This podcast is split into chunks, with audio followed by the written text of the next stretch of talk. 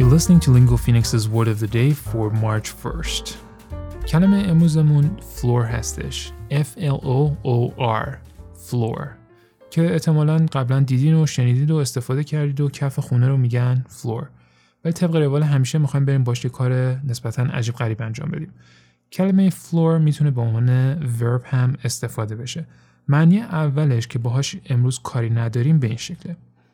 To hit someone so hard that they fall down. یعنی یکی رو محکم یه جوری بزنیم که بیفته زمین. معنی دومش که اتفاقاً امروز باهاش کلی کار داریم به این شکله.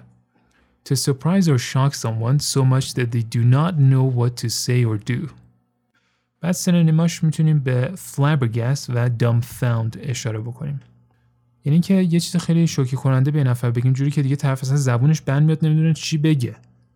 یه مساج توی جمله به این شکل میتونه باشه. I didn't know what to say. I was completely floored. مثلا بعدی که میخوام براتون بزنم از یه کتاب اومده به اسم ریج نوشته آقای باب وودوارد که در تاریخ 15 سپتامبر 2020 چاپ شده. متیو پاتینجر یکی از مشاور ترامپ زنگ میزنه به دکترای چین و نمیدونم هنگ کنگ و اینا اولای کووید، بعد میگه داداش داستان از چه قراره، این چقدر جدیه، ما الان سکته کنیم اینجا یا نه؟ بعد جوابی که بهش میدن اینه که میگه آره سکته بکن، و تو اون لحظه اون حسی که به پاتینجر دست میده میگه یا ابوالفضل، و اون حسش به این شکل میتونه تعریف بشه که بگیم he was floored. حالا بریم متنشو بخونیم با هم دیگه. دکتر برمیگرده به این جناب آقای پاتینجر میگه که Don't think SARS 2003, the expert replied. Think influenza pandemic 1918. Pottinger said he had been floored. The so-called Spanish flu pandemic of 1918 killed an estimated 50 million people worldwide with about 675,000 deaths in the United States.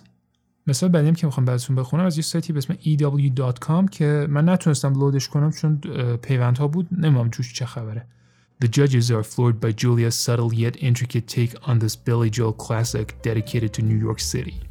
با پادکست Word of the Day من محمد گلپایگانی هستم از Lingo Phoenix. Join our Telegram channel at Lingo Phoenix to make sure you never miss an episode of Lingo Phoenix's Word of the Day.